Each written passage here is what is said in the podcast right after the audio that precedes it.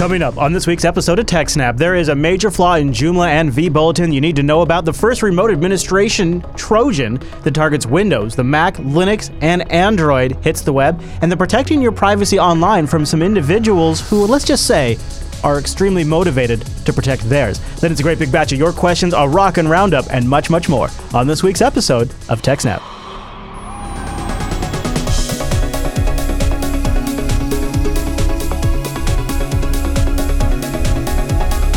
Hi, everyone, and welcome to TechSnap. This is episode 240 of Jupiter Broadcasting's weekly Systems Network and Administration podcast. We stream this episode live on November 5th, 2015. This episode is brought to you by our three fine sponsors DigitalOcean, Ting, and IX Systems. I'll tell you more about these great sponsors as this here show goes on.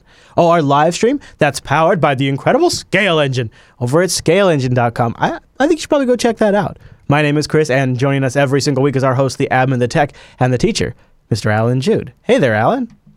Hey, Chris, everybody. Thanks for tuning in. Hello, sir. Hello, sir. So I have to be honest with you. I think we have a jam-packed show today. A lot of things to cover, and the third news story probably going to make some folks blush. I love it. So there is tons of stuff, plus some really good questions. And the roundup this week, there's a few stories that we both wanted to talk about because we, we were doing one. It doesn't happen that often, but we were like, well, I have that link as well. I have this link as well for the roundup.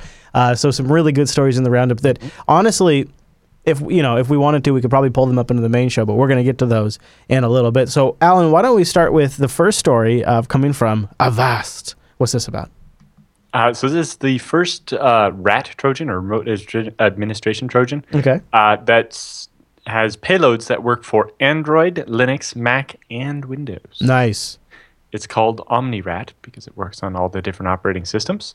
Uh, and kind of an interesting story. Back on Friday, Avast discovered OmniRat, a program similar to DroidJack, uh, which is an Android-specific one, um, which is a program that facilitates remote spying and recently made the news uh, when European law enforcement agencies made arrests and raided the homes of suspects as part of an international malware investigation into uh, the DroidJack.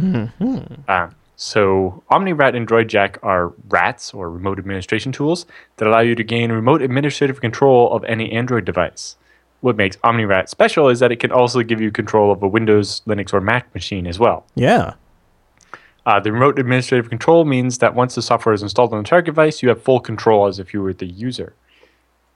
Or depending on uh, how compromised the device is, you might actually have more access than the person who owns the device. huh On their website, OmniRat lists all the things you can do once you have control of an Android device, nice which includes receiving detailed information about their services and processes running on the device, viewing and deleting their browsing history, making calls or sending SMS messages to any number, uh, recording the audio, executing commands on the device, and anything else you might want to do. They say, like DroidJack, OmniRat can be purchased online, but compared to DroidJack, it's a bargain. oh good Whereas DroidJack uh, costs $210 a copy, OmniRat is only $25 or 50 depending on which devices you want to take control of. not bad Uh, what's interesting is if it has support for Mac, I wonder if we might see it getting support for iOS. hmm Uh, they say a custom version of OmniRat is currently being spread via social engineering. A user on a German tech forum, uh, Tech Board Online, uh, described how a rat was spread to his Android device via an SMS message. Uh, after researching incidents, Avast has come to the conclusion that the variant of OmniRat was being used in the attack. Basically, the uh, author of the post on the forum received an SMS message stating that an MMS message, a picture message from someone, was sent to him. Uh, in the example, it was a German message and German phone number, but uh, the SMS goes on to say, you know, this M- uh, multimedia message cannot be dis- sent to you because of the Android uh, stage fright vulnerability, which is a thing. Like I've actually got a message from my phone company about Really? being careful with the MMSs because of stage fright and so on, right? okay And so if all of a sudden you get one that says, well, the, there's this MMS, but we blocked it because it might be bad. If you actually want it, you know, here's a URL. Uh, it says to access the MMS within three days, click the bit.ly link uh, with your telephone number and enter the PIN code. Uh, once the link is opened, a site loads where you are asked to enter the code from that SMS message along with your phone number. Once you enter your phone number and the code, an APK called MMS-EINST random numbers sounds legit to me is downloaded onto your Android device. Uh, then, uh, once that's installed, it loads a message onto the phone saying that the MMS uh, settings have been successfully modified and adds an icon labeled MMS Retrieve onto the desktop of the phone. And then, you know, you uh, open it and it takes over your machine. The OmniRat APK requires the users to give OmniRat access to many permissions, including editing text messages, uh, reading call logs and contacts, modify or delete content of the SD card, and uh, you know all of these permissions may seem a bit invasive, uh, and you may be thinking, you know, why would anyone give apps such access? But you know, most of the trusted apps uh, that you might download from the Google Play Store request all those same permissions. You know, it's a little ridiculous the permissions that even like the Twitter app wants to have, and so on. Uh, the key difference is the source of the app. You know, make sure you uh, get apps legitimately from the Google Play Store, and there's less chance, not Definitely. no chance, but less chance Yeah. that they'll be crazy. Uh, the victim has no idea their va- device is being controlled by someone else, and that every move they make on the device is being recorded and sent back to a foreign server. Sounds awful. hmm Furthermore, once cybercriminals have control over a device's contact list, they can easily spread the malware to more people. Uh, you know, the social engineering side of it works a lot better when it's coming from a person that you your contact list on your phone recognizes, right? You know, if you if you get a text message from someone that you actually know, you're more likely to click on the link than when it comes from an unidentified number, right? I would say you're almost guaranteed to click it, Reg- Yeah. regardless of who you are, how savvy you think you are. If you get a message from somebody in your peer group uh, with a link, And you- it's well formed, and as yeah. long as the link looks even semi legit, I'm clicking it. Yeah. Uh, right. So uh, inside the variant of OmniRat, there's a function to send multiple SMS messages. What makes it especially dangerous is that the SMS spread via OmniRat from the infected device will be yeah, appear to be from a known and trusted person, and then that makes you more likely to click on it. Yeah, right. And uh, Softpedia on their website has uh, a video of a mach- uh, phone being compromised. Really? A little scroll down there. All right. Yeah. Yeah. Okay. There's the. There's the. Oh yeah. Okay. There's the video. play video. All right. Are you ready? Yep. I'm going to play video. I don't know if there's any audio with it or not though. Let's see. Doesn't appear to be. Ah, so this is uh, using on, on a Windows machine using the tool to control a phone. It's called OmniRed. And we have already two packages where you can And it looks like I see an Android remote desktop up too. Yeah. Uh, you might want to fast forward a bit because apparently this video is 30 minutes. Yeah, it is. So Holy if we smokes. just skip a bit, we can actually see them taking over the phone. Uh, yeah, over here he's changing the audio devices. See yeah, I'm setting the ringer mode. Yeah. or ringtone. It's not really working. I don't know. So you can see how you could use this uh, if you took over somebody's phone like this. Obviously, it makes it much easier to you know use their online banking app or something. But uh, you could use this as part of a bigger compromise on a person. Sure. Where, you know, if they're uh, you steal their credit card and their phone companies or their uh, bank is going to call them Here, here. and ask, this. you know, now. is this is this a legitimate charge? He's replacing the Facebook uh, uh, program with a fake one. He just went and got the Facebook icon off of Google Images, and now he's updating uh, uh, the launcher. See that? So he just sent a push notification saying Facebook and password mismatch. So now the user taps that, And you can and types in their real Facebook password. right? And see, it even had And the right, boom. even had, even had a Facebook icon, so it looks branded, it looks legit, right? Yeah, yeah. So this is pretty intense, actually. yeah. There he is pulling in history. Fascinating stuff, Alan. Mhm. Uh, the Softpedia article about OmniRat includes a video, but declines to post uh, a link to the tool's website where you could buy it for twenty-five dollars. Hmm. Uh, but you could easily find that with Google. Yeah, that's not going to take long. Huh. And uh, uh, the patch is what? Fix um, stage fright? Well, in this case, it's don't install this random so, oh, APK. oh, because the user installed the APK. right, Gotcha. it, it just used stage fright to convince the user to do it. Gotcha. Yeah, yeah, of course. Right? Yeah. It's trend jacking, like we talked about before. Mhm. Everybody's all of a sudden aware of this stage fright. You can use it to trick people into doing things. Yeah, very much so. And it turns out that stage, the hype about stage fright may cause more phones to be compromised than actual stage fright. So, and, and what are your thoughts on? I mean, it it seems inevitable in a sense, but what are your thoughts on um, malware that one one author creates a piece of malware that goes Windows, Linux, and Android, so you can control. So, in theory, from one management dashboard, you can control all those platforms. Yep. Uh, it makes it much easier to take over a whole company or something, right? Yeah. Uh, and it makes you wonder how they do that development wise. Did one person create all those different versions, or did different people work on the different platforms? How was this team structured that created this malware Yeah. like this? It's it's been 15 years since I wrote a rat. Yeah, you know uh, that was the other thing I was thinking of. Is I can't I can't remember the last time I heard it called rats either. Well, no, we've I know. I just it's talked just about them on the show all the time. And what I mean is, I guess I said that the wrong way. What I mean is that is a term that to me goes back a long, long, long ways. And Yes, so, remember like uh, NetBus and Yes. Back Orifice. yes, yes, yes. Uh, but I in high school I wrote my own, Oh yeah, Uh, yeah. and uh, we used uh, got the school's permission to install it on all of the machines That sounds because because I give the teachers one version of the control panel, right, which had like Uh-huh. eight functions. uh huh. Uh, then there was my version of the control panel. Uh-huh. It had like 25 functions. Heyo. Very nice. That sounds like something I might have done back in the day. Mm-hmm. All right, Alan, any other thoughts on that story? Uh, no. Okay. All right. Well, then I'll tell you about something I got some thoughts on. That's DigitalOcean. Go over to DigitalOcean.com and use our promo code SNAPOcean to get a $10 credit. You, if you haven't heard about DigitalOcean, let me blow your mind a little bit. It's here. It finally has arrived. Your infrastructure on demand that is incredibly, incredibly well priced, very fast, and very easy to work with. DigitalOcean is a simple cloud hosting provider dedicated to offering the most intuitive and easy way for you to spin up your own server up in the cloud. You can get started in less than 55 seconds. That's legit, too. Less than 55 seconds to get a server spun up. Think about that. That is faster than I could honestly do it with VirtualBox. It's great. And for $5 a month, that's the pricing plans where they start at. Remember, SnapOcean gives you a $10 credit and supports the show.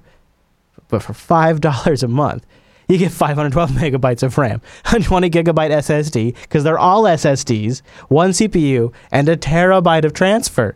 That's just for $5 a month. That completely blows my mind. And they have data center locations in New York, San Francisco, Singapore, Amsterdam, London, brand new ones in Germany and Toronto.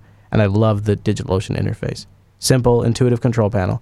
Lets you deploy Fedora or Debian or Ubuntu or CoreOS, CentOS, or even FreeBSD with entire applications deployed on top of it or just the bare OS. And that simple interface allows you to do backups, one click application deployments, transferred between data centers or transferring between user accounts, managing your payments, your DNS, your snapshots.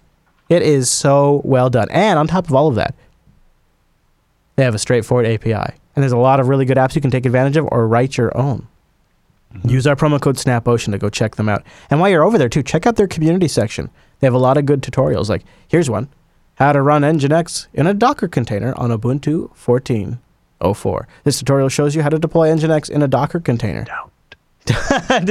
Alan says, don't do it. Go deploy it in a free BSD jail on DigitalOcean. Yes. There you go. I, Alan- I'm I'm quite sure they have a tutorial for that on there. You just have to find. it. Yeah, th- well, that's really actually they have a th- so they they actually pay for the tutorials, which is great if you're a technical writer, you Yeah, have some it abilities. leads to much better tutorials than you find on yeah, Google. And when they rolled out free BSD support, a whole bunch of tutorials went out with it too. So you can definitely check that out, and you can play around with it with the promo code SnapOcean. All you got to do is to get started by going over to DigitalOcean.com, use the promo code SnapOcean, so that way our show gets credit for it. You keep the TechSnap program going, and you get to try out DigitalOcean for free for two months. DigitalOcean.com, use the promo code SnapOcean, and a big thank you to DigitalOcean for sponsoring the TechSnap program. Alan, uh, a lot of people use Joomla. Sometimes people use Joomla sort of just as like a back-end management system, and they have something sitting on top of it. And sometimes people have a very obvious, you know, this is a Joomla template website. It's clear, but it is got to be one of the. I don't know if it's probably not the most, but it's got to be in the top five It's CMS. definitely systems. up there with with you know Drupal and, and WordPress. Yeah, Uh, for sure. So that's why this next story is kind of relevant. yeah. There are at least 2.8 million Joomla sites on the internet. Whoa. Okay. All right. So what's going on? Yes. So Joomla, one of the most popular web platforms other than WordPress, has a critical flaw that affects millions of sites. Basically, there's an SQL injection attack that was discovered that affects versions 3.2 through version 3.4.4. Uh, unrestricted administrative access to a website's database can cause disastrous effects ranging from complete theft of the data, loss or corruption of the data, uh, uh, or through obtaining complete remote control of the web server and abusing it or repurposing it. For instance, I could, in you know, stick an iframe into the website that would infect all the visitors, or I could use uh, secretly, you know, create a subdirectory or something and use it to host malware, uh, or you know, other criminal content or whatever. Or it could also end in the infiltration into the internal network of the organization. right? If I can compromise your web server, I might be able to, you know, island hop from that web server to somewhere else in the network, and then go from there and on and on and on. Or you know, install uh, do the um, malware iframe thing in the admin panel. So next time someone uh, with a computer inside Yeah. the company on this the protected that would be network, super valuable. network, Yes. uh, logs in, their machine gets infected, and then I can hop to that machine, and then I'm inside the trusted network, and I can go all over. that would be definitely worth it. So there are three CVEs. So they found at least three different uh, specific problems in Joomla.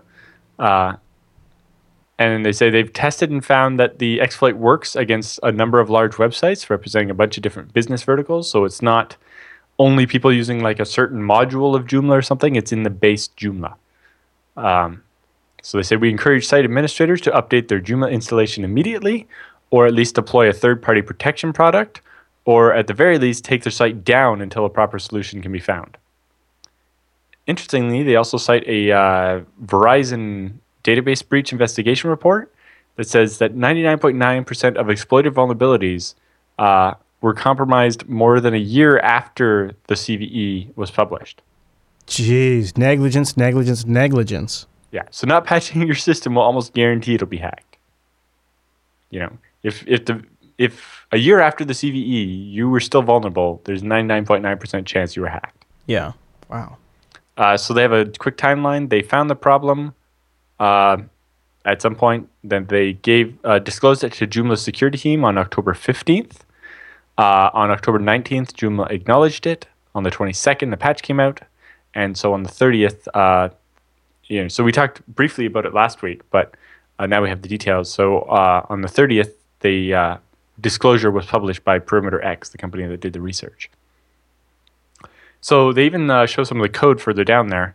Uh, so it turns out that um, you know because Joomla is so object oriented and, and meant to be so pluggable and expandable and so on, it has all this framework for everything. Sure. And so because it uses you know model view controller or whatever, uh, all the user input is supposed to be sanitized before it gets to the database part.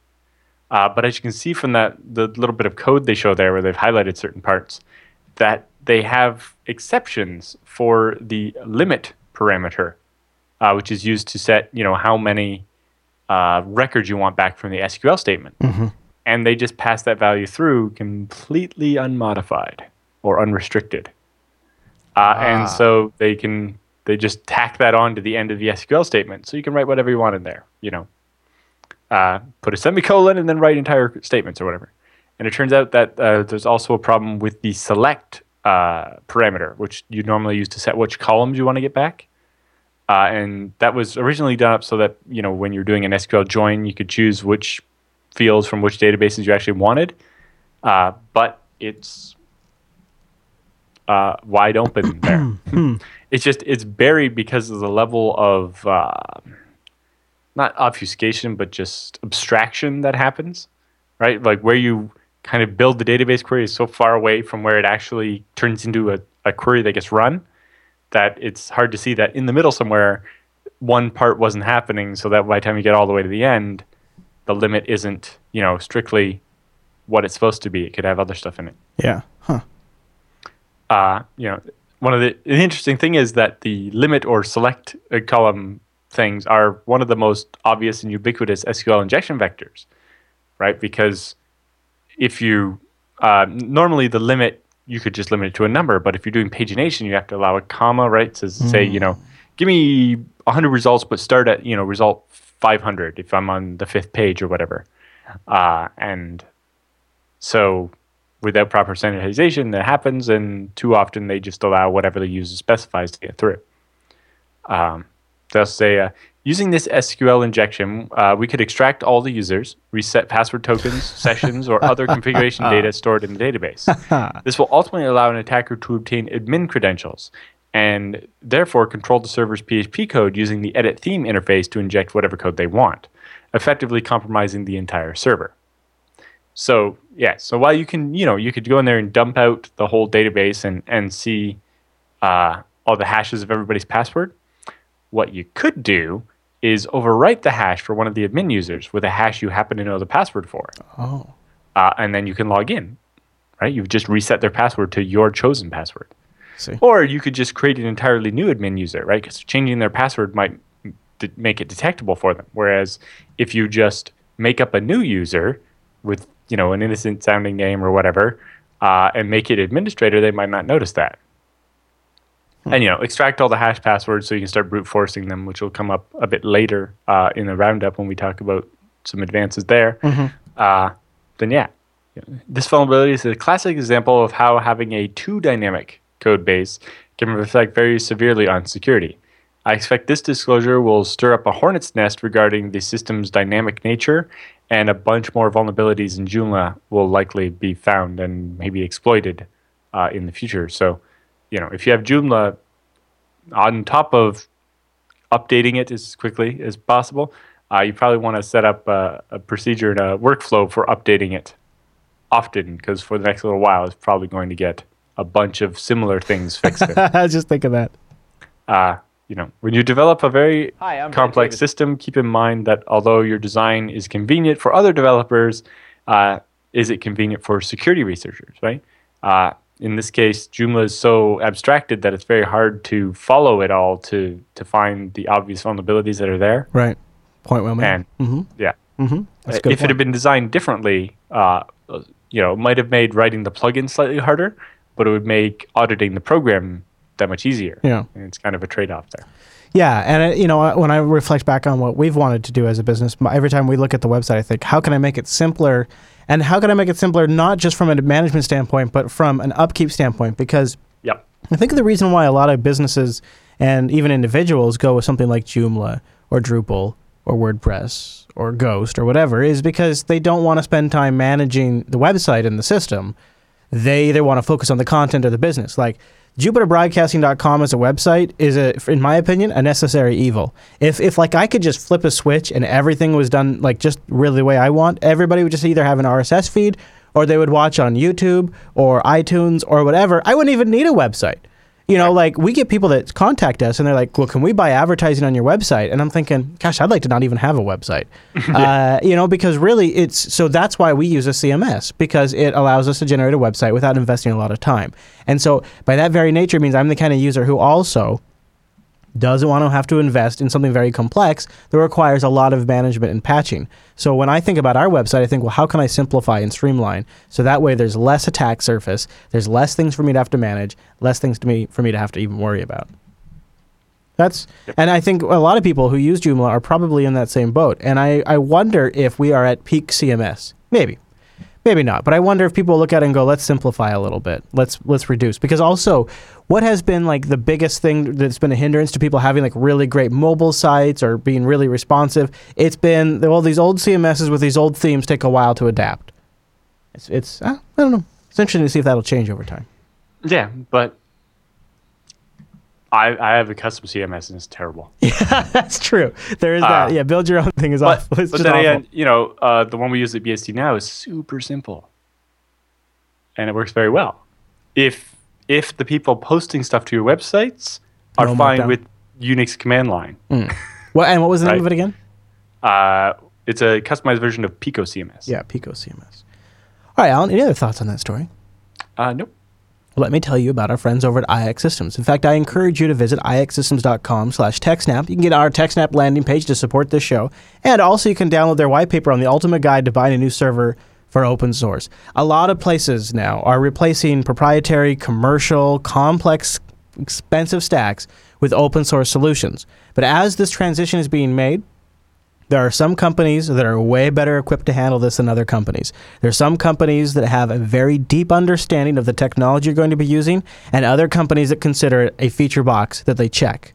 IX Systems is that differentiator. They understand the technology deeply. They are, a lot of times, some of the people behind that technology, either from a financing standpoint, community involvement standpoint, or very often the people who develop the very important critical infrastructure you're relying on work at IX Systems. IXsystems.com slash TechSnap. I want you to go there. Also, consider their Mission Complete campaign. If you've had a successful deployment, go check out IXsystems.com slash Mission Complete and tell them your story, a free NAS story or a true NAS story. How did FreeBSD or PCBSD or maybe even PFSense save the day? In general. Yeah. You know, they're they're interested in ZFS. So even if it's ZFS on Linux, it still qualifies to win a prize. He says begrudgingly, but it is very true. Your Linux success stories are also very welcome. ixsystems.com slash mission complete. Right. Yes. Uh, and also, you can tweet them. If you just got a short one, uh, just tweet them a hashtag mission complete. This is fun. But I- we want like big war stories. I yeah, I do. Yeah, uh, they're gonna uh, winning entries are gonna be selected based on creativity, technical merit, and sincerity. Remember that. ixsystems.com slash TechSnap. Go check them out. They're pretty cool. And I didn't get a chance to make it to SeaGL 2015, which was just in my backyard, so I felt really bad about it. But uh, Michael Dexter did, and they have a post up on their blog. We mentioned this uh, last week. Go check it out. ixsystems.com slash TechSnap.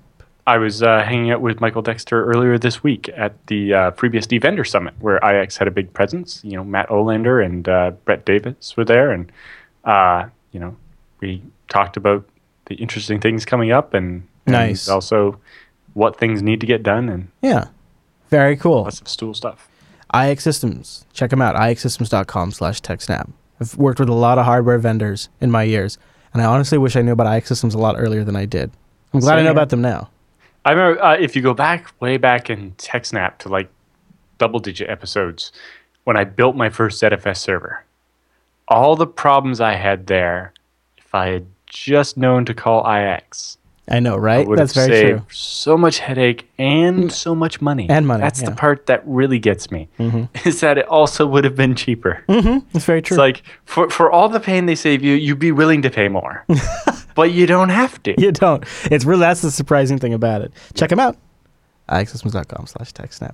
Okay, Alan, when it goes to personal protection of privacy and my security and my online identity, it actually kind of makes sense that I might turn to cam girls or at least something along that.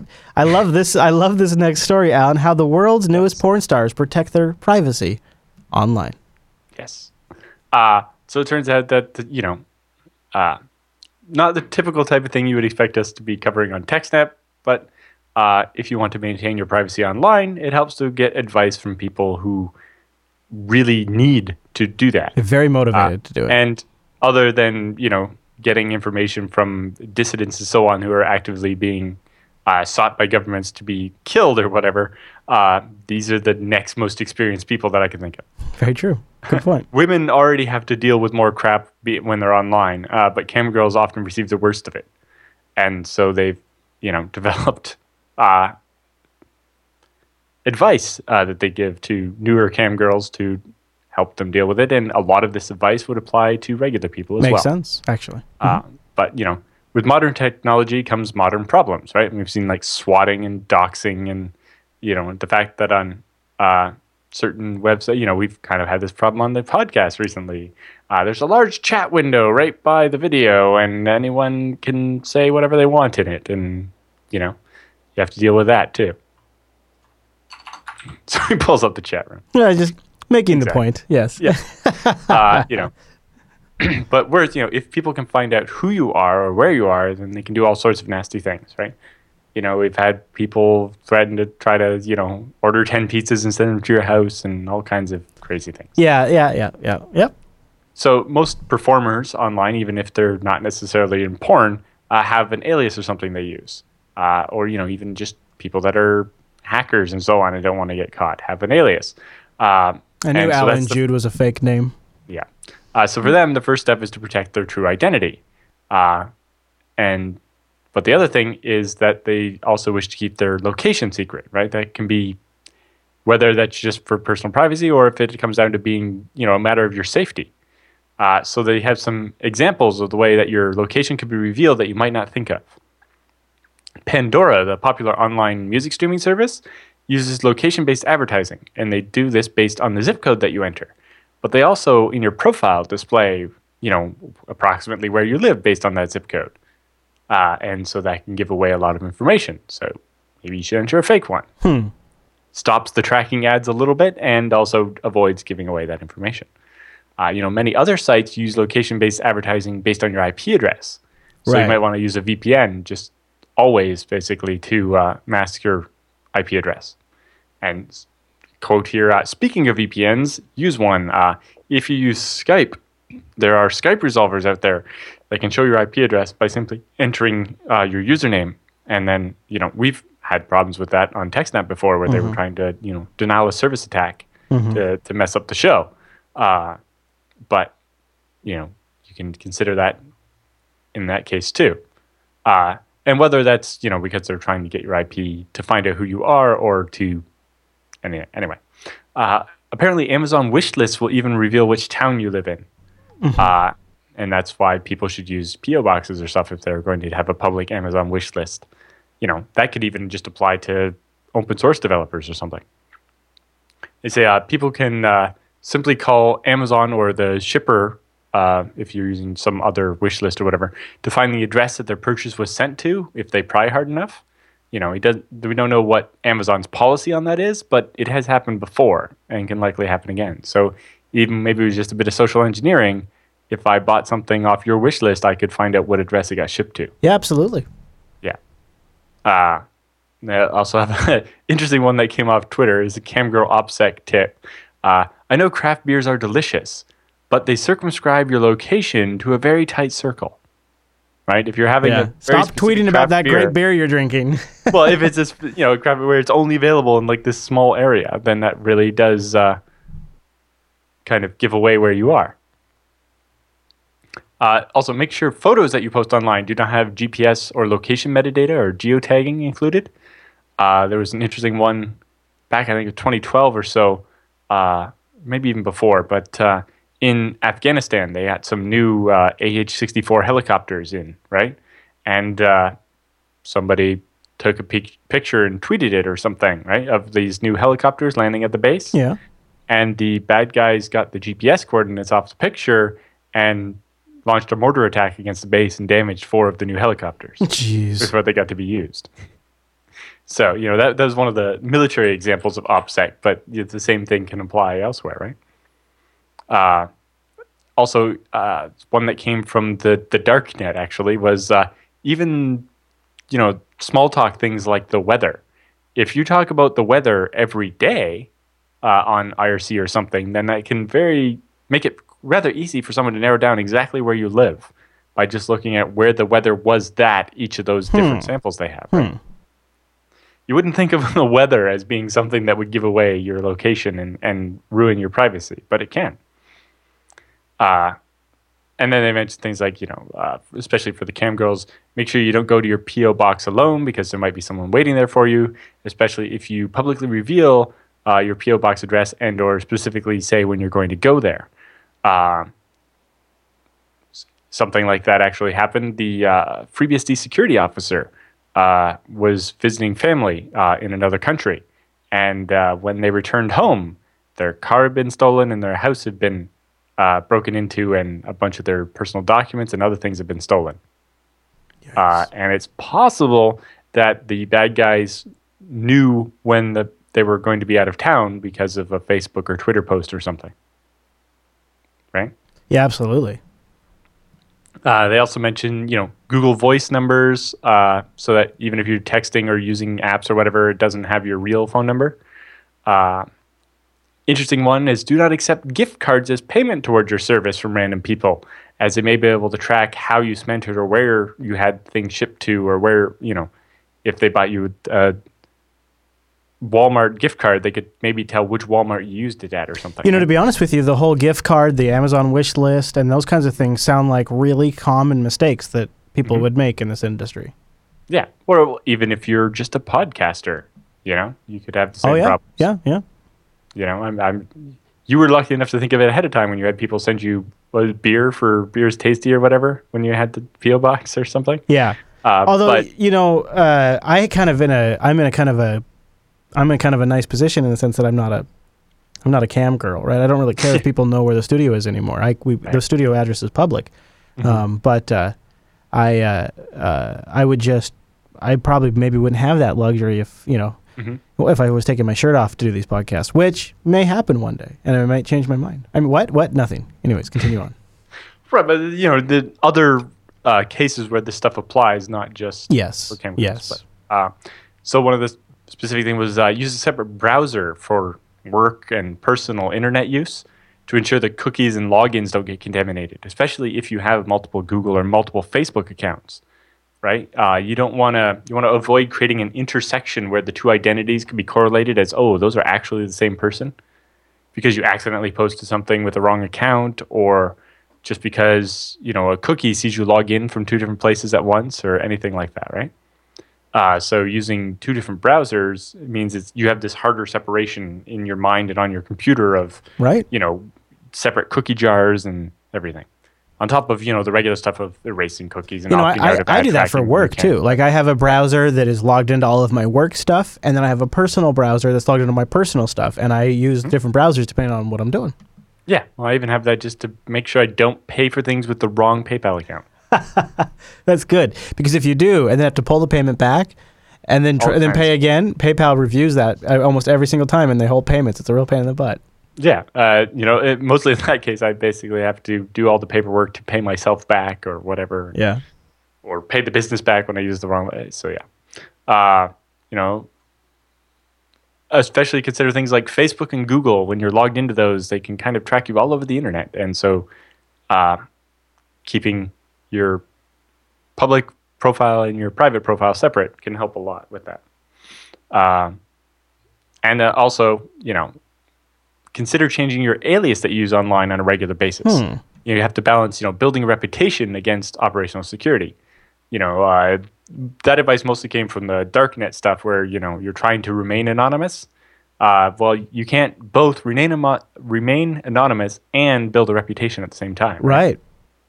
Uh, and that's why I've seen some interesting things like uh, if you're going to release open source source code, but you want to remain anonymous, you leave the copyright to like a SHA-256 hash of something. Uh, and then you could use later, you could prove that it was you if you need to, but it's not obvious that it's you until you decide to prove it. Uh, and then the last one, of course, is use strong passwords and do not reuse passwords for multiple sites and use two factor authentication whenever possible. Always a classic. Although that can get extra complicated if you're trying to manage two separate accounts for something. Right? Yeah. Yeah, but that's always classic advice. Always good classic advice. You know, uh, maybe it's not possible to have two phones for your two different things, but Yeah, you know, actually though, these days it is more and more possible. it really is. You could just keep an old phone around or something like that. We have done that in the past. right. But depending what you're doing, you don't want to have to have those two phones on you all the time, depending which one you Yeah, want. yeah, yeah. Very true. Uh, interesting article. Uh, you can find a link to it in the show notes. It's from uh, Motherboard, aka Vice, and uh, you know what? Like Allan said, they're motivated to protect their identity, and some good stuff in there. Changing the alias one is hard, but I bet you that is a really good one. Uh, yeah, it really depends. And then, well, the other one is just when you're choosing your username for your profile that's not your personal one or whatever. Yeah. Is you might want to make sure it doesn't say something about you that's obvious that will uh, can be used later to make like, the connection. Uh, like, see, Like- we have uh, uh, somebody who I'm a I'm a big fan of in our in our chat room, Miker89. He's a great participator in our subreddits. Often grabs links all the time. But see, I look at that I look at that username and I think, was he born in 1989? Do I now know his birth date? Like, if is that one more bit of information I know by Miker89? Uh, well, it's other ones we've seen where uh, they've done social media studies and to figure out that two different Twitter handles were the same person or something.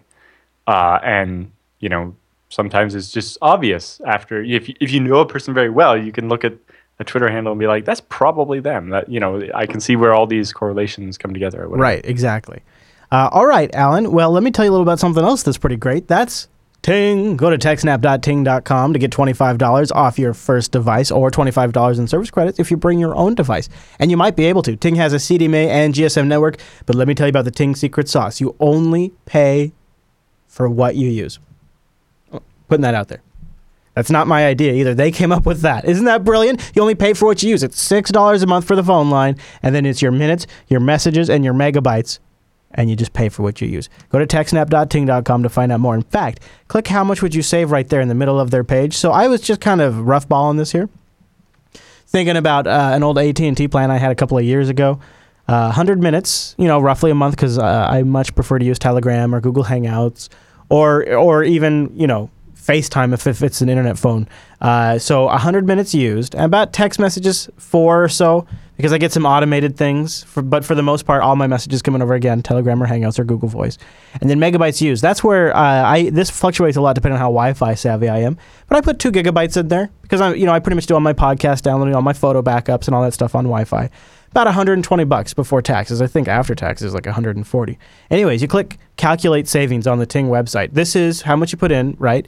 See what you would save. In 2 years you would save $1800 by switching to Ting. And you can go in there and play with the different numbers and see how much you would save. Isn't that nuts? TechSnap.ting.com. Go there to start. Go check them out. And by the way, Well, what's really nuts is that every anybody does it the other way still. Yes, I know, I know, I know, I know, Allan. I, if you are av- if you are, I'm sure, Allan. I'm sure you probably this is probably like a morning uh, stop for you, the Ting blog. But uh, I, I do like to recommend that uh, you follow this from time to time. Go to techsnap.ting.com so that way we get credit for your visit and you're supporting our show, and that's nice. You know, you can just do that just to support the show, and then you can go check out their blog. I don't know, but depending on when you're watching this, if it's going to be too late. But I'm really excited. They're doing a Nexus 5X giveaway.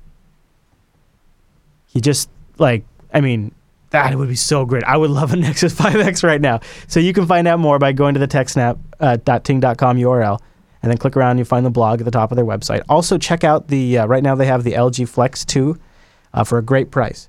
That's a really nice phone for $212. No contract, no early termination fee. You only pay for what you use. The phones are unlocked, you own them like a real device. $212 for a no contract phone. Nice Android no contract phone. $212 for the LG G Flex 2. All yeah, they got all the great devices, including SIM cards and all the high end devices. You can go check it out. Just visit techsnap.ting.com. Go see mobile that really makes sense with super passionate customer service, CDMA and GSM network. And I didn't even get a chance to tell you about how crazy great their control panel is. Techsnap.ting.com. And a big thank you to Ting for sponsoring the TechSnap program. Techsnap.ting.com. And thanks to everybody out there who supports the show by visiting at URL. So, Allan, I don't know if we know the title yet, but episode 115 of the BSD Now program comes out this week, and rumor has it there's a pretty good interview in there. Yes, uh, we have an interview with uh. Uh, not going to be able to pronounce his last I, name. I was looking at that Uh, too. but he he's uh, working on the TCP stack and FreeBSD and implementing some of the new RFCs and uh, lots of interesting stuff coming there. Very cool. You know, the uh, the best uh, TCP ISP stack in the world is going to get even better. Oh, I love it. Check it out in uh, BSD Now episode 115. You can go get that in high definition, and then you get even more Allan Jude right about as this show's wrapping up. I bet if you go get it, or you're probably already pro and just subscribe to the RSS feed. I'm going to give a plug too to the Rover log. I have no idea what I'm recording as I'm on the road, but there'll probably be something at jupiterbroadcasting.com slash rover. Plus, there's about, well, a baker's dozen plus one additional Rover logs you can check if you haven't seen them yet. But with the news all done, that means it's time for the TechSnap feedback.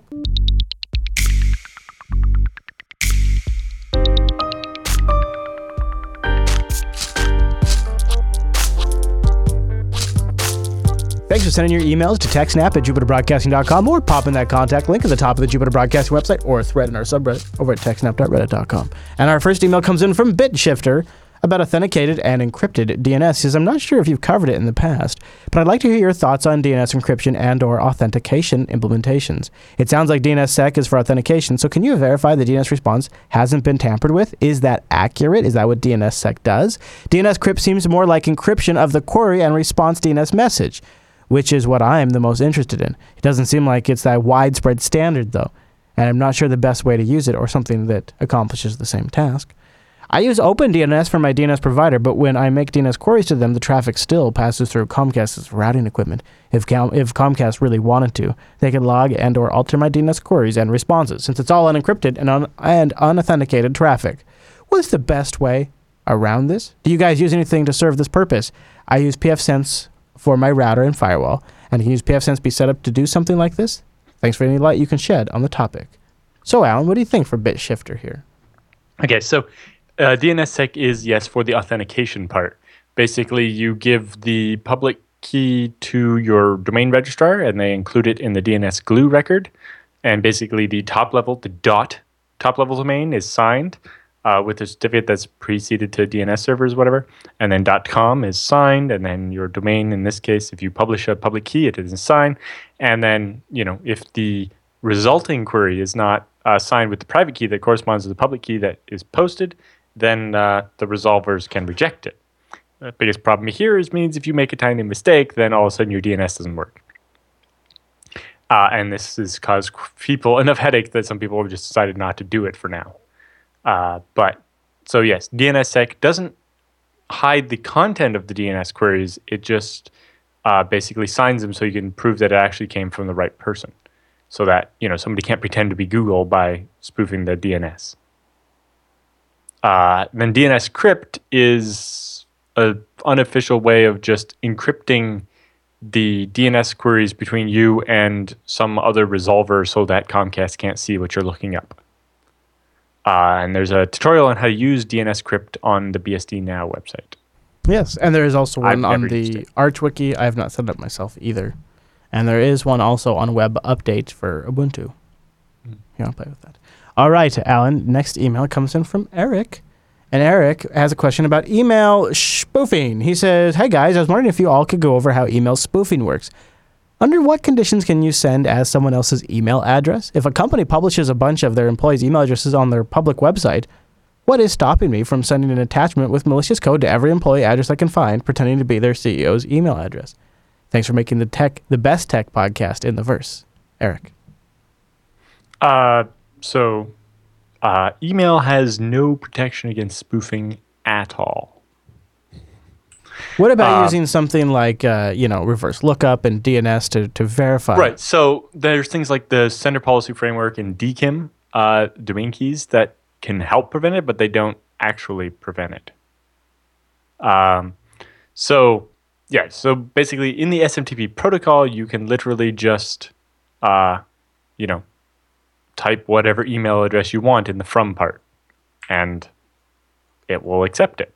Uh, now, spam prevention measures will flag it if you know if you own the real domain, then you can set what's called the sender policy framework or SPF record to say any emails actually sent by us will always come from these IP addresses or something like that. Mm-hmm. And if they ever don't, then the SPF has the policy of saying accept it anyway, you know, raise a flag about it, but don't block it, mm-hmm. or always block anything that's not from the list or from this list of IP addresses. And then DKIM goes further, which basically in a DNS record, you publish a public key, and all outgoing emails will be signed with that key. And if they're not, then it's fake. Uh, and you know that's what we do at ScaleEngine. We have DKIM set up, but that's mostly just because it helps our emails not get blocked as spam by Google. But yes, in general, you can send email as anyone. It's pretty easy. All Uh, right. The hard part is That's that true. you can't actually get the reply. So Now- you, to, you know, you can set a reply to or convince them to click on a link or whatever. There are some some mail clients and some spam clients. They'll be like, "This wasn't sent from the domain that is in the from address," and But things like again, that. that. relies on the domain that is being spoofed having set up SPF or something. Yeah. All right. Mike writes in uh, Do end users really need public IPs? He says IP4, IPv4 addresses are running out. Uh, and ISPs could treat their customers as IT, depart- IT departments treat their enterprises. Every user in a big company can browse the internet, use applications on their phones, use the Internet of Things devices, watch TV, use SSH, use Skype. Well, everything that IT hasn't blocked. The enterprise has only one external IP4 address to accomplish this. On internal networks, they use the 10.0.0 IP range, for example. What are the benefits of households having public IP addresses and not some sort of static net? Unless users run some sort of server, why are why don't ISPs just give them all 10.0000 IPs for their customers? Thanks for the insights. Regards, Mike. Right. So they do have what's called carrier grade NAT uh, that does exactly that, and a lot of phones and stuff use it because you know phones all have IP addresses now, and uh, there aren't that many IP addresses left. Um, there are some problems with it. Obviously, you know Skype works from behind NAT, but not so well if both people are behind NAT, right? And that's why Chris and I are both set up to not be, so that we get this nice shiny connection. Uh, but yeah, you get serious problems that way. Um, so I don't know if if I was stuck behind carrier grade NAT, I would be upset. I guess the the short answer is there's just a lot of things that are The internet wasn't meant to work that way. yeah. There's just It a lot of things that don't expect that. Mm-hmm. But yeah, a lot of things will surprisingly not work as well. and Uh, that, he also seems like he's coming at it from the perspective of somebody who's grown up in a, with a generation of NAT. yes. So I, part of that is that you know I remember having a direct public IP address for a long time without ever having that. Even Yeah. even in college when I got broadband, we had a PPPoE set up. So that meant even though I had three computers, we didn't share one internet connection via the router. We each dialed out uh, over PPPoE to the phone company separately. And so it meant that we each got a public IP address, which made gaming much Yes. you know we didn't have to deal with try to figure out how to port forward the right port to play Counter Strike. Uh, we all just had public IP addresses, Yeah. and it was great. Even my printer And- had a public IP address. It was so glorious. It was beautiful. So um, the other problem with carrier grade NAT is that those machines can, you know, the machine that's doing the NATing, you know, the little home router you have is awfully small and can only handle so much traffic. Well, just because your ISP has carrier grade NAT doesn't mean they spent very much money on it. So it can actually slow things down a lot. Good point. And it breaks a lot of things like FTP doesn't work so well oftentimes and a bunch of other things. Um, so, yes, that exists. There are ISPs that use it, and I'm not sure there are any users that actually appreciate it. Yeah, if you're doing like web browsing, email, and instant messaging, it's generally okay. You start doing video calls, streaming, things like that, it starts to become less ideal Yeah. for that at that scale. Uh, and also, he mentioned all that, uh, even enterprise NAT for like an office, most times has more than one uh, external IP address because eventually you run out of ports. You know, you can only have so many connections going out of each IP, and you then have to use multiple, and that can lead to really interesting things where you know subsequent visits to similar websites mean that you hit it with different IP addresses, mm-hmm. Yes. and that can cause all kinds of weirdness Yes. as well. Yes. All right. Israel writes in with a ZFS question of the week. He says, Longtime listener to the show, keep up the great work. I have two questions. Number one, I'm thinking about building a file server similar to the Black. The, the Backblaze storage pod, so similar to that. Uh, it had 45 hard drives. The original design, they used three 15 hard drives uh, in a RAID 6 array with LVM on top of it. If I use ZFS, could I somehow use a bucket of 39 disks with six spares as in the original design? And number question number two, is there a similar solution for Linux networks or for central users and security management like Active Directory in Windows? Thanks, Israel. Uh, so I don't know why he would want to use spares. They have three 15 hard drive RAID 6 arrays with LVM. Uh, you'd be better off with more smaller VDEVs. So if you have 45 drives, uh, then I would go with you know a bunch of sets, you know, bunch of sets of five or something to that effect.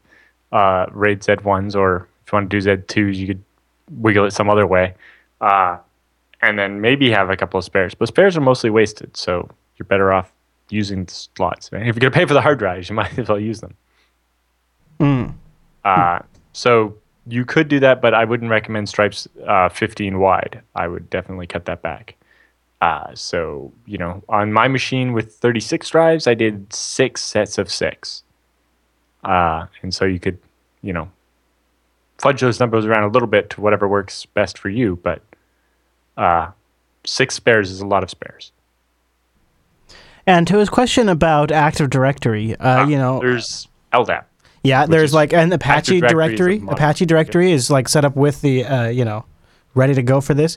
Um, and then you can accomplish a lot of the management stuff with things like Puppet or Chef. You know, you can. There's a there's a lot of ways to skin that particular cat. But They- I, I do know that you know, in the FreeBSD cluster, they use Kerberos and LDAP to, to basically have one set of logins that work on a bunch of machines and so on. there are also Linux shops that just use Samba. Uh, you can do Samba and, and emulate Active Directory. Yeah. Um, but yeah, uh, LDAP and what's Red Hat's version of that called? They have the Fedora directory server. I don't know what they call it now yeah, though. it's called something like the Fedora directory service. Yeah, and, yeah. And uh, that, there that, are similar solutions. That see, so basically, you there are several different open source projects you can put together to accomplish that. That'll give you more flexibility, but there's not one like you go turn this thing and you go run this this wizard. Now it's a domain controller, and then you go run this other wizard. Now it's joining the domain. There's nothing quite like like that. But uh, good question, Israel, and good luck. If you'd like to send in your emails, go to TechSnap or sorry, go to JupiterBroadcasting.com, and on the contact link you can choose TechSnap from the drop down, or you just email us directly, TechSnap at JupiterBroadcasting.com. We'd love to get your sysadmin questions, hardware, storage, security, networking, performance, troubleshooting, all of that. We love it. TechSnap at JupiterBroadcasting.com or use the contact form. But with the uh, feedback all done, well, guess what? That means it's time for the TechSnap Roundup.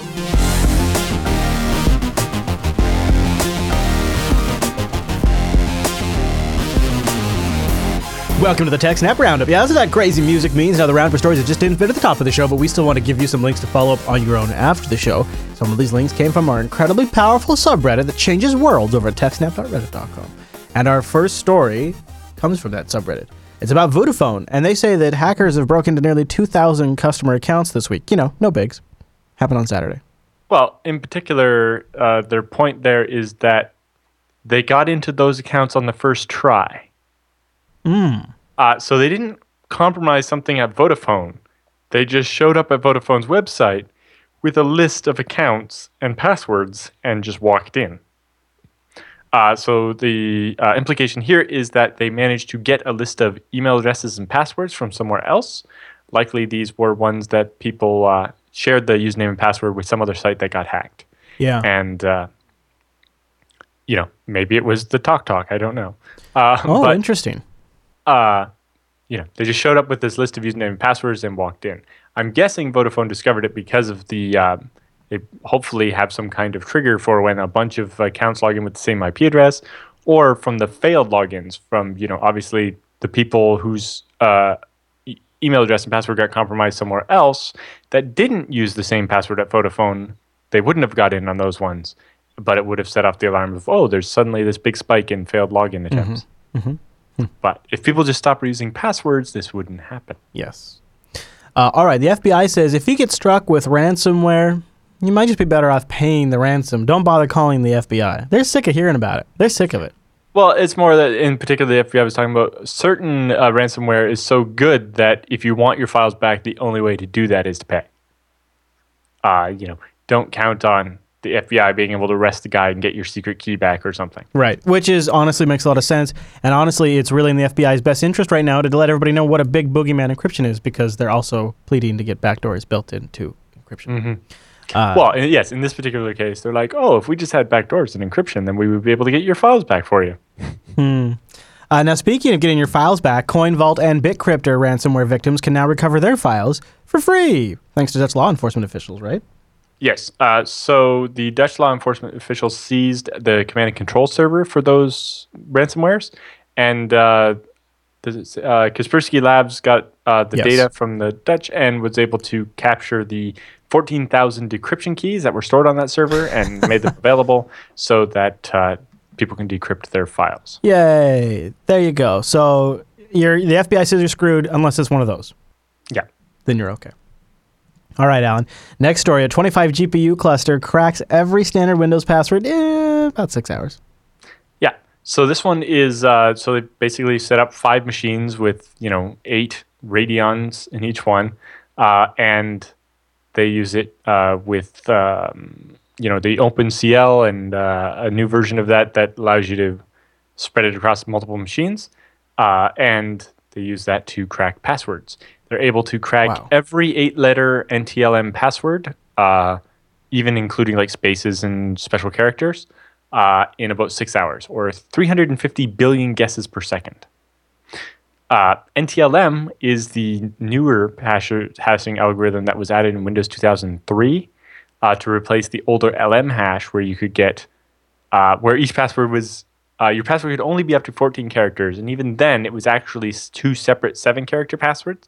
So when you were brute forcing, you could brute force both halves at the same time, and meant that you could get most passwords in a couple of minutes on a slow laptop, like 10 years ago.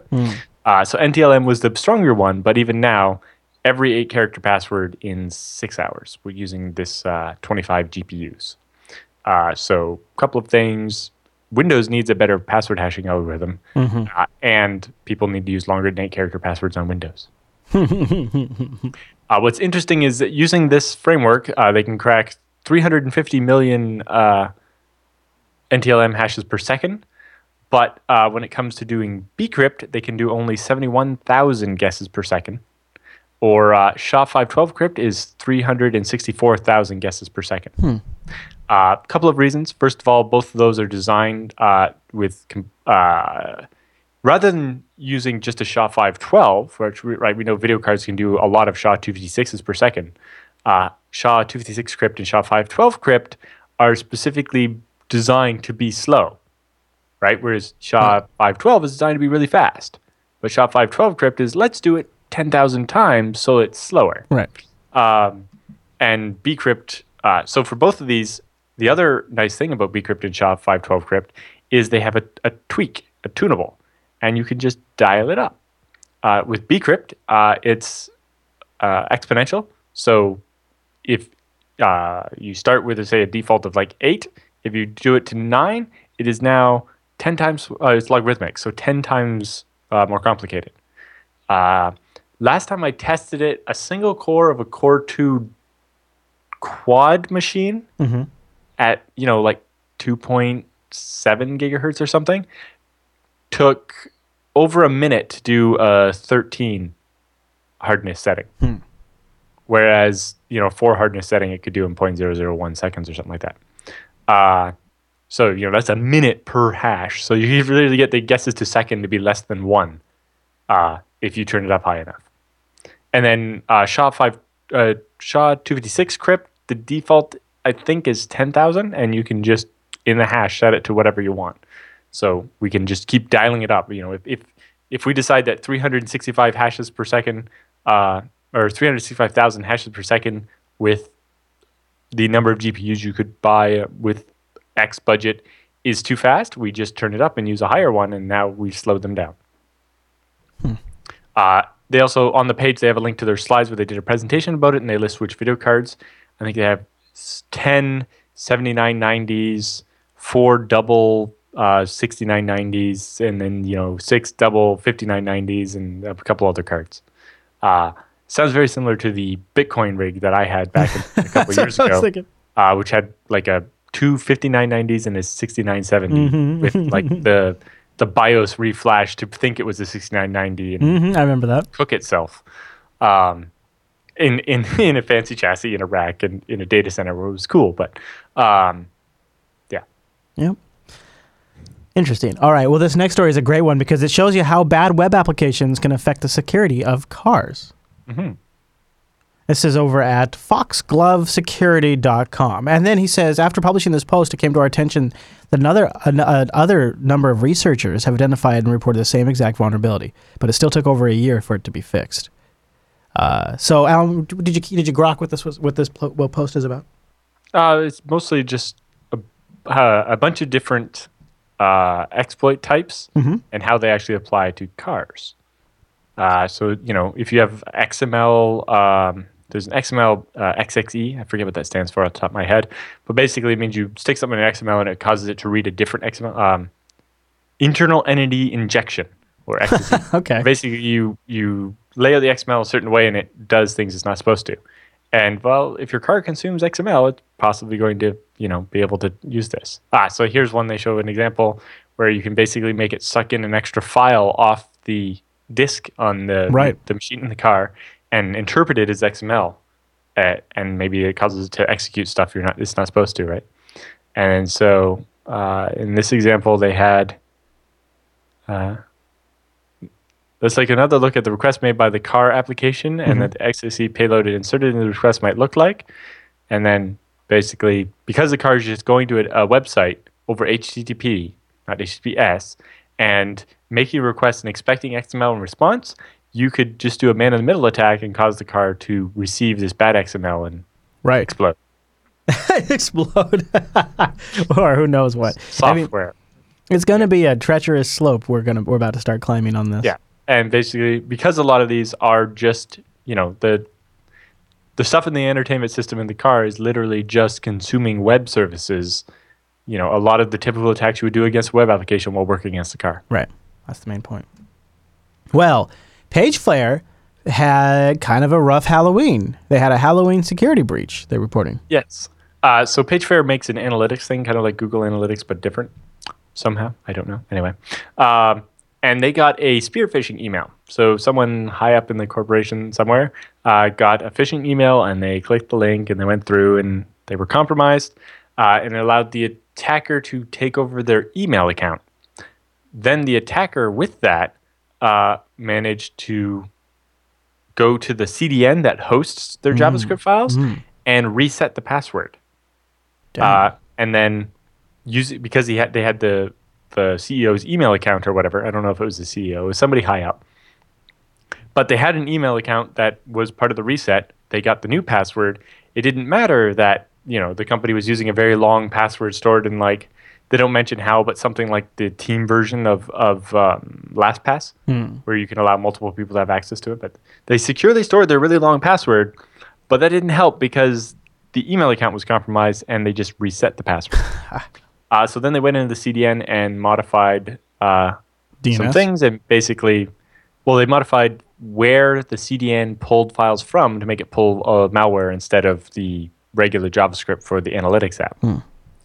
And that uh, caused anybody who went to the website of somebody that uses PageFair to get the uh, to get the malware instead. What a and it took them a while to fix it.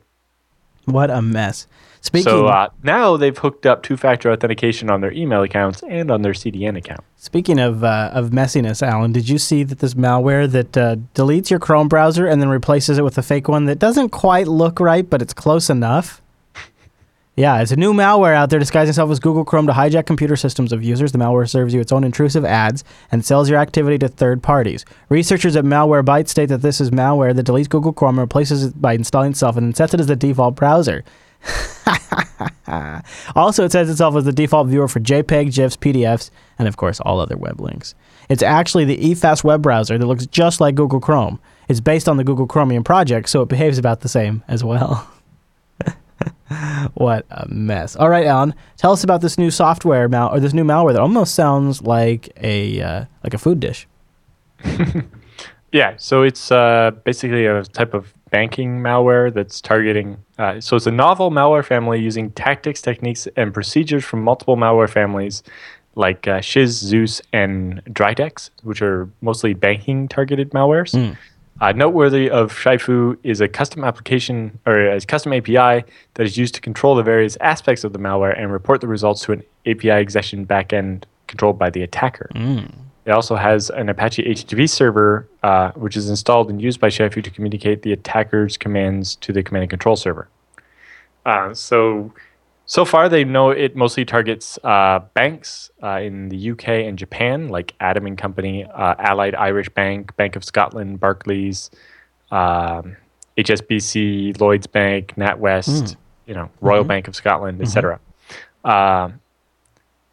ISight partners analyzed numerous samples of the malware, uh, which recently have been called the Shifu, but previously had been called Power Agent because it creates a Windows registry keys that calls it Intel Power Agent 6. So it might be trying to masquerade as Intel software. Uh, the malware shares many similarities with other known banking Trojans like Zeus and Dridex. Uh, like many malware families created uh, after the emergence of Zeus, there are blend of techniques and uh, different from different families. But the malware uses several methods to evade analysis and frustrate researchers. When first launched, the malware uh, uses a loader to drop, install, and patch the core payload prior to execution. If the payload is run in a standalone uh, or run as a standalone application, it will appear corrupted since the loader patches several payload parts during installation. Uh, it also has the capability uh, to blacklist applications such as other bots, antivirus software, and research tool. The malware uses a CRC hash from uh, for any application that is blacklisted or whitelisted, and they'll cover more on that later Clever, yeah. in the article. Uh, but it also detects when it's running a VM and things like that. Uh, in addition to the noted blacklist, the loader has a separate application blacklist check that will immediately end execution of the malware if a listed application is detected. And additionally, the loader will check the CRC hash of itself, uh, and if found, will bypass any virtual machine detection routines. Uh, this check is possibly used for testing purposes, and the hash is based on the name of a development copy uh, to prevent the malware from terminating, it, terminating as a result of running in a VM. So it has VM detection, but it also has a way around the VM detection so that when the developer was making the malware, they could run it in the VM. right, exactly. Uh, the loader will also check to see if a smart card reader is attached to the infected machine, and if detected, will bypass any other VM detection routines. This is possibly because of the presence of smart card reader signifies a physical machine rather than a VM. In particular, some people that are very paranoid about their banking will do their banking in a VM. Uh, so if they have a smart card reader, which is another thing that only people that are dealing with large amounts of money will have, then we'll assume they're not a researcher and try to steal their money anyway. Uh, it says uh, also uses several CRC hash lists to determine uh, which uh, branching functionality to use. uh, such as a list of web browsers that will hook WinSock APIs if found to monitor network traffic, specific domains or hashes that initiate uh, CRC communications, the name and hash for the HTTP server, uh, point of sales process names and hashes, uh, and also looks for Bitcoin wallets. Nice. So quite a bit of interesting stuff. Allan, that is very interesting. We can break that thing down. iSightPartners.com has the whole write up. Yep. That's just scratching the surface. Wow. Yeah, they have uh, things you can look for, uh, hashes, you know, all the stuff you might need uh, to set up uh, your own blacklisting to hope that this doesn't run on your machines. Uh, hey, here's a follow up story. Uh, remember, we talked about uh, the people who are willing to pay a bounty to jailbreak iOS 9? Well, someone won a million dollar bounty for the latest iOS 9 jailbreak, but we don't really get much about it. Yes, an unknown group of hackers sold a zero day vulnerability to Zerodium. Is that how we say it? Yep. And Uh, uh, so this is million basically. VuPen. So Yes. VuPen paid them a million dollars so that VuPen can keep the, the zero day secret and sell it to governments. wow. Well, and now you know what? Now that's going to make people just find, figure it out and release if, it online. If we knew a little more about what the vulnerability was, in the future when we see it being used in the wild, we could tell, oh, that's the one that these guys sold to VuPen. But we have no details, so it'll be harder. But you know, if at some point in the future we hear about a zero day being used, especially maybe by a government, we will uh, um, be able to surmise that it might have been the one uh, that was sold to. VuPen. Yeah. Unless somebody on the web publishes one similar to it and says, screw you for charging a million dollars. But uh, speaking of uh, government uh, backdoors that they buy and spend good money for, top German official was infected by highly sophisticated malware with some NSA ties.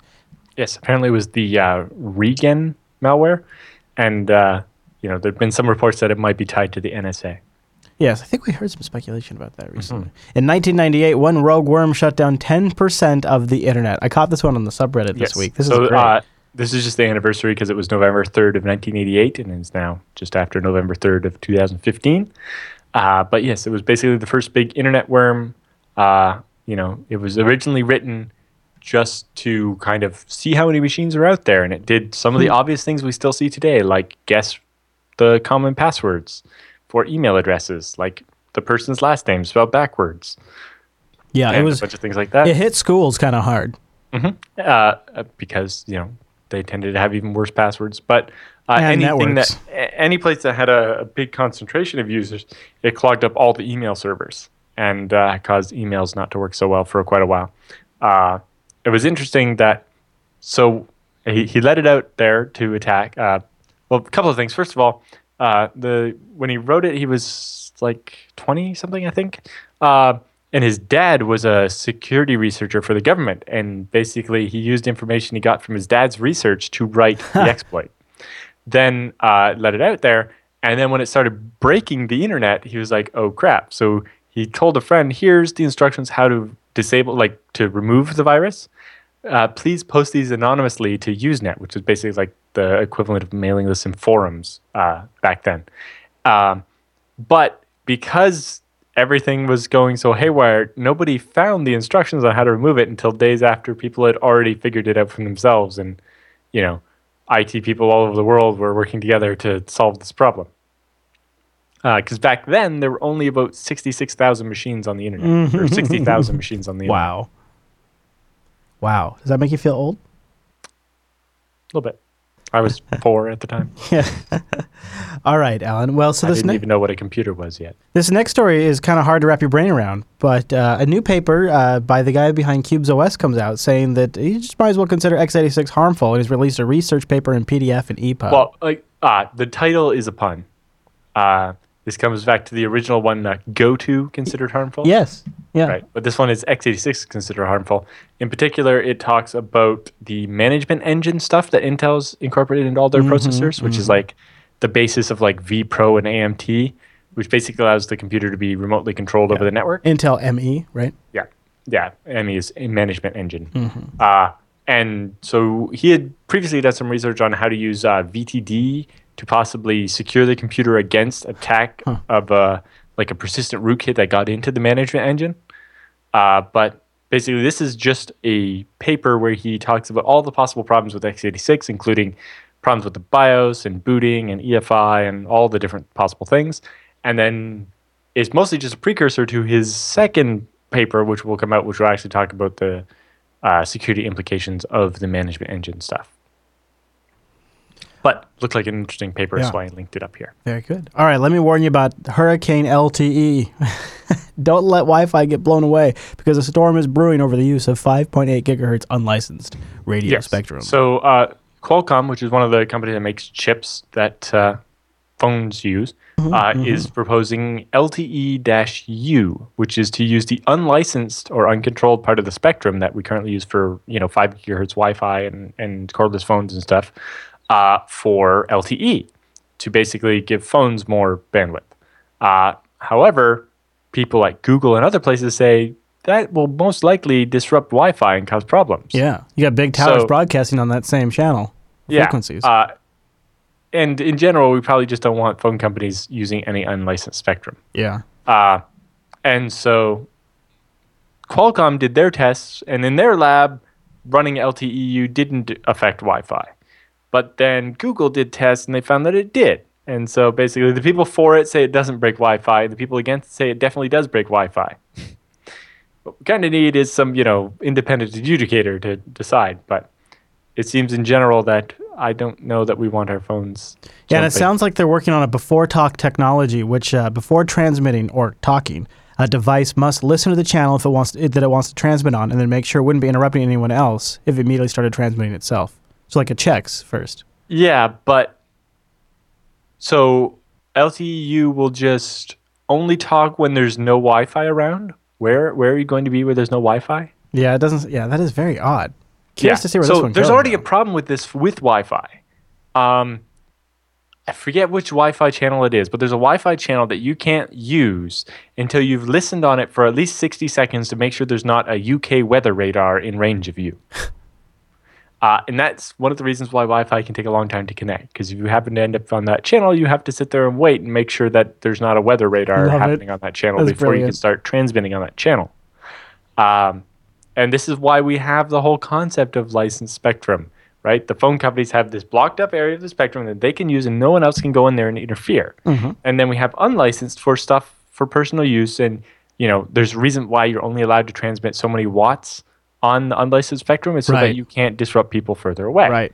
Uh, and I don't think that we should have the phone companies using the unlicensed spectrum for craziness. Preach it, brother. Preach I it. can understand why they would want it because buying licensed spectrum from Yeah. the FCC can cost billions of dollars. Of course they of want dollars. it. If they want all the things, of course they want it. Right, but you know, maybe we shouldn't charge people billions of dollars for the spectrum. But. Uh, speaking of billions of dollars, turns out storage costs billions of dollars. Microsoft just figured that one out, and they're dropping the unlimited OneDrive storage. This is the top story in the subreddit this week. Uh, the old one terabyte limit is back, and free users get a big downgrade. Uh, the new blog post that talks about this uh, says that uh, you know um, a, a small number of customers are using OneDrive to store entire backups of their PCs, large collections of movies and TV shows. Some had 75 terabytes of space uh, which is 14,000 times more the average than the average one- uh, OneDrive user. So they decided to lock this down. The company is removing the old uh, limits and some other plans as well and restructuring everything. Free OneDrive storage is going to be cut to uh, 5 gigabytes, and there's uh, some more bonuses that you can step up to, all the way up to 1 terabyte again, but terabyte is going to be the limit. Free users with what 5 gigabytes of data will have a year after the change is made to reduce down to the 5 gigabyte level before data starts getting deleted. Pretty nuts. um, yes, well, this is the problem with anybody that tries to sell you unlimited storage. yes. Uh, you know, there's no such thing as unlimited hard drives. So, right. um, but the other um, interesting one there was how did somebody upload 75 terabytes to? Microsoft know, OneDrive? right? Like, can you can you? I remember one of those drives back in the past had side loading where you could like give it a URL and it would Mm-hmm. download directly to it and not. But you know that's that's the, it's like even with a terabyte is, you know how much internet do you have to be able to get that? Yeah. If you so you back up a terabyte of data to the Microsoft Cloud, you want to download it back. Well, hopefully you don't a have a bandwidth limit from your ISP of only downloading you know 200 terabytes or 200 gigabytes a month. Yeah. Because then it's going to take you you know five months of not using the internet for anything else to download your data back. Yes. Uh, But also, how did you upload it there in the first place? Most people's internet connections are very asymmetric, where it's like, sure, you can have 100 megabits of download, but you only have two or four megabits of upload. Yes, right? I know. That's and nuts. so at that speed, do you know how long it would take to upload a terabyte? It'd have to be like doing it from a data center or something. This is this is why you know at ScaleEngine we have to have backups of everybody's videos because you know if a customer has 10 terabytes of video, it would literally take them months to try to re-upload it all. Jeez, no kidding. All right, Mr. Do you want to take the next story from the roundup?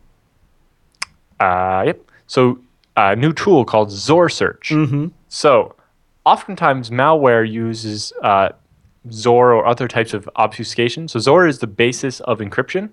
Uh, basically, you take the uh, it's an exclusive, or basically, if you XOR a string with another string, then it encrypts it. And as long as somebody doesn't know the string, they can't get it back. Uh, the problem is that you know it only works if the block is the same size as the key, right? So your password has to be as long as all the text you want to encrypt. Otherwise, you have to reuse it, and that weakens it. Um, but a lot of malware will XOR with just a number, like any like 200 up to an 8-bit key, basically, uh, which isn't very strong encryption, but it's enough so that the text doesn't look like text anymore. Uh, or there's uh, ROL, which is uh, a way of like rotating the bits.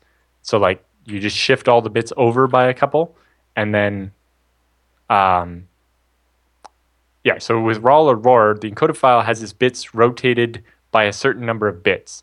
So you just tweak all the numbers so they end up looking different. Or you have ROT, uh, right? You know, everybody's familiar with ROT 13, where you just, uh, you know, A becomes a different letter and B becomes a different. You just, uh, you know, if A was one and B was two, you just add 13 to every letter, and when you go over Z, you just loop around back to A, uh, and you know that's the old like Caesar cipher encryption. Uh, or shift, where you just uh, you know shift the bits to the right or left or whatever. Um, so these are very common in malware and other things to just hide information from plain sight. Not really encrypting it so much as just uh, a very simple way to find it. So XORSearch is basically a brute force tool where you give it a file that's masked in one of these ways and it just goes through them brute force. Because with XOR, if you're restricted to an 8 bit search space, there's only 256 possible keys. Or with ROL, there's only seven possible keys. And ROT has 26 possible keys, and Shift has seven again. And so you can, it could just go through them all and, you know, figure out what was in the file. Uh, so they also have an example here of running it on like a text file, and you can see that it's looking for uh, certain characters and the how often they appear and so on to tell what's actually possibly in that file. It's kind of So kind of like there. a cool tool. Yeah. Uh, Uh, I was always consider building something like this. Uh, back when uh, doing some kind of rot type encryption was a funny thing to do on IRC. uh, I was like, I just build something that brute force all of them really quickly. Love it. Uh, okay, so we were talking about uh, web applications, popular ones that are vulnerable. Well, here's another one for you. How about vBulletin? A zero day, a zero day in vBulletin, sorry, is comp- is making half a million websites uh, and form accounts vulnerable to compromise. Yeah, so this is uh, what uh, um, Rapid7 says it looks like an SQL's injection attack, although we don't have the details yet. Uh, but vBulletin versions between 5.14 and 5.19 are vulnerable, and the attack's already been used against vBulletin itself Oh. and Foxit. And uh, so if you have an account at vBulletin because, say, you bought a copy of vBulletin for your website, Yeah, that would be me. uh, you will get a password reset email shortly, uh, and your details have been compromised. Dang it. Uh, and more than likely, it means that you know they have a giant. Basically, by hacking vBulletin with it, they got a giant list of other vBulletin sites to go and attack.